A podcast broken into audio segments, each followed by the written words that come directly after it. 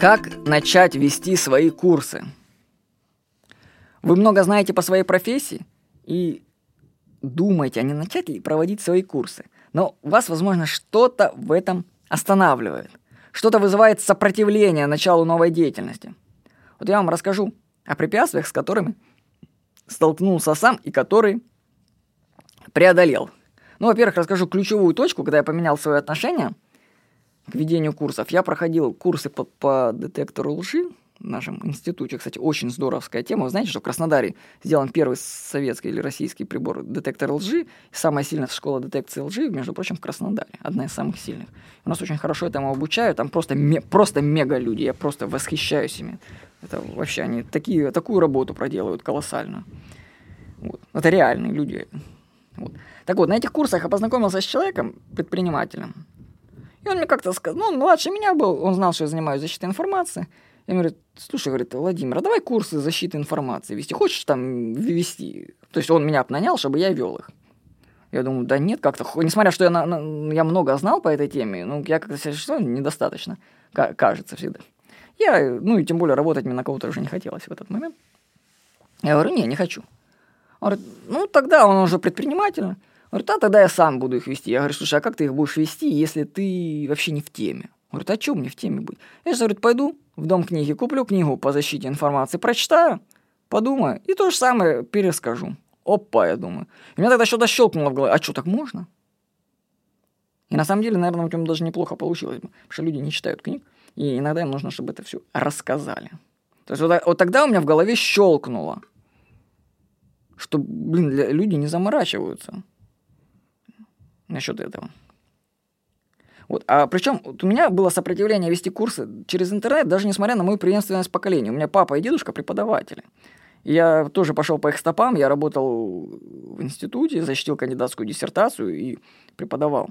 Я рассказывал девушкам на факультете социологии, как космические корабли бороздят просторы Вселенной. Ну, я им рассказывал, как защищать информацию, я сейчас скажу, что это курс для блондинок, но это, знаете, напоминает, ты рассказываешь такие метафизические вещи, очень такие глубокие на самом деле, что лучшая защита информации, например, это отсутствие информации. Вот. А люди не знают, как компьютер включить. То есть это вообще разные уровни просто. Мне, короче, это надоело. Ходить, знаете, ходить, вот, ходить к 8 утра, что-то рассказывать студентам, которым оно не надо в силу того, что они не то, что не, они не понимают, у них другие задачи стоят. Я подумал, слушайте, а зачем делать что-то бесплатно тем, кому это не нужно в институте? Если есть люди, которым это интересно, и они готовы за это платить деньги. Знаете, что в институте зарплата была 150 рублей за час. Ну, таксист только зарабатывает. Вот, я решил вести курсы онлайн. А для этого я скажу, нужно только одно. Нужно осмелиться. Я, кстати, эту мысль вычитал у Юрия Мороза, и знаете, до некоторых вещей нужно дозреть мысль. Просто осмелиться и взять на себя инициативу. Вот. И я начал свои курсы с курса «Секреты успеха для тех, кому еще нет 30». Если вы его введете в Яндекс «Секрет успеха для тех, кому еще нет 30», вы найдете первую версию, которую я делал бесплатно, там видеоролики такие. Кстати, они абсолютно не потеряли актуальности. Ну, секреты успеха ничем не изменились. Несмотря на то, что меня сейчас 33, надо в 40 лет будет сделать секрет успеха для тех, кому еще нет 40. Ну, кстати, очень хорошая штука получилась, и все там работало. Вот я его сделал после того уже, как я уже хорошо зарабатывал в интернете. Я его, правда, потом снял с продажи. Я оставил только первую часть «Могущество времени». А к нему бонусом, к этому курсу, идет еще ну, дополнение из этого секрета успеха для тех, кому еще нет 30. Вот. Потом я сделал я считаю, классический свой курс, магнетические статьи «Как привлекать и удерживать внимание читателя». Ну, мною написано уже более тысячи статей по методике, которую я излагаю в курсе. Я, кстати, озвучил этот курс, как эти заметки. Ну, потом, знаете, если человек написал все-таки тысячу статей, он имеет право рассказать, как он этого сделал. Потому что многие люди не могут написать свою статью месяцами. Я вообще с этого поражаюсь. Вот. Затем я проводил мастер-группу по скорочтению. Но с другой стороны, кто, если не я, проведет мастер-группу по скорочтению, если у меня первый, один из первых сайтов по скорочтению были первые строчки, а может и есть уже еще по скорочтению. У меня самая большая подборка книг по скорочтению в электронной библиотеке Куб. Причем я сделал этот курс в виде электронной рассылки, в котором я подхожу к скорочтению совсем другой стороны. Но не так вот, как во всех книгах учебниках. Э, давайте сделаем упражнения и будем быстрее читать.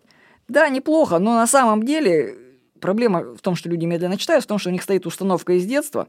Когда в детстве не учились читать, их запугали, какой травмирующий опыт был со чтением. И оттуда пошло торможение скорости. Вот. И в курсе мы просто раскрываем и находим этот момент, когда человек решил, что он на самом деле плохо читает. Вот когда это произошло. Если это найти, пересмотреть, то люди, судя по отзывам, им достаточно вот просто вспомнить, они там ярко переживают, у людей нахлынывают эмоции, кто-то плачет даже. Ну, они мне пишут в отзывах. И знаете, потом их вообще отпускает эта тема. Вообще, если тема скорочтения волнует, это на самом деле потому, что что-то в прошлом было. Потому что многих людей это вообще тема не волнует. Вот надо об этом думать.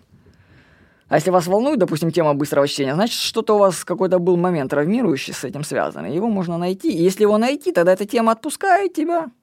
И ты читаешь сам собой быстрее. Потом ты можешь любые учебники по скорочтению брать, читать. И уже усовершенствовать. Но сперва нужно снять блок, который висит на этом. Вот. Так что группу по мастеру, эту группу по скорочтению я провел. Потом я решил организовать группу поддержки по маркетингу. Ну, знаете, я столько уже книг про маркетинг, рекламу прочитал. Мне нужны были ну, как компания людей интересных, с которыми можно было бы обсудить эти идеи. Я анонсировал этот курс вот буквально недавно, и такая интересная собралась компания. Там люди из США, из Новой Зеландии, Азербайджана, Болгарии, Украины, Белоруссии, России, из Петропавловска-Камчатска вот, захочешь, такое не получится. И причем очень интересно, такие истории люди рассказывают. Ну, интересное событие, конечно, получилось. Я даже сейчас еще продолжаю эту группу вести. Там даже если одну идею применить, уже можно увеличить свой доход было бы. Кстати, хорошо, что иногда цены на курс надо ставить заградительные, чтобы не участвовали люди, которые сомневаются в этом. Вот. Так что я уже спокойно провожу эти группы, все равно бывает сопротивление, появляется сопротивление, оно возникает вопрос, почему я это должен делать? Типа, что я самый умный, да? И такие всякие вопросики. Ну, я скажу, что это стандартные отговорки и оправдания. Просто тебе кажется, что когда ты вообще когда много чего-то знаешь, тебе кажется, что и другие это знают. И тем более ты уверен, что так как то, что ты знаешь, ты взял из книг и проверил на своем опыте – то другие могут тоже пойти в книжный магазин, купить эти книги и прочитать. То есть зачем рассказывать то, что написано в книгах? Вот это вопрос многих останавливает. Ну, во-первых, давайте так, книги еще нужно достать. То есть у меня на полках стоят десятки книг по тому же маркетингу. Десятки. А каждая книжка, извините, стоит от 500 до 1000 рублей, а многих уже и в продаже нет. А еще ж нужно, знаете, классная книжка попадается одна из десяти, но это потом, когда приловчишься, ты уже сразу на них выходишь. А когда ты вообще ничего не в теме, ты пришел в книжный магазин, перед тобой полка книг по маркетингу, что взять? Я могу сказать, что не, не надо брать, не берите книги учебников этих преподавателей. Ну, на мой взгляд, люди, которые в институтах преподают про маркетинг, что их слушать? Надо брать тех, кто зарабатывает на этом. Потому что если есть там Джек Траут, например, он пишет, он сам миллионер, допустим. Ну, его можно послушать. Но что слушать преподавателя вуза, который рассказывает про маркетинг? Ну, пусть он применит это сперва. В данном случае нужно реальных людей слушать.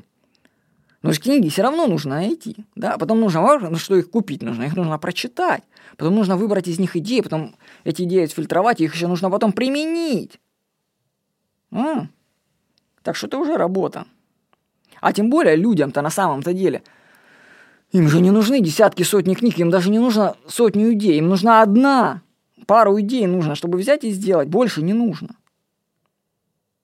То есть Нужен человек, который это все отфильтрует и выберет самое лучшее.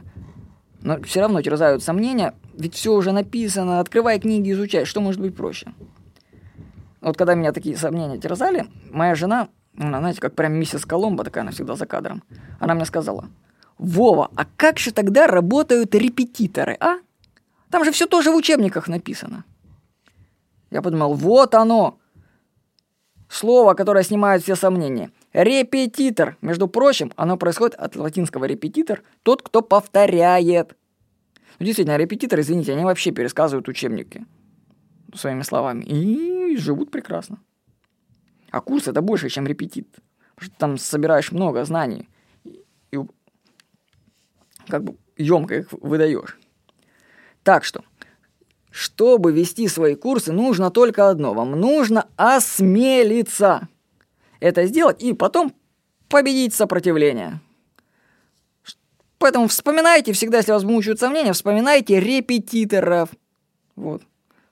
Осмельтесь вести свои курсы. С вами был Владимир Никонов.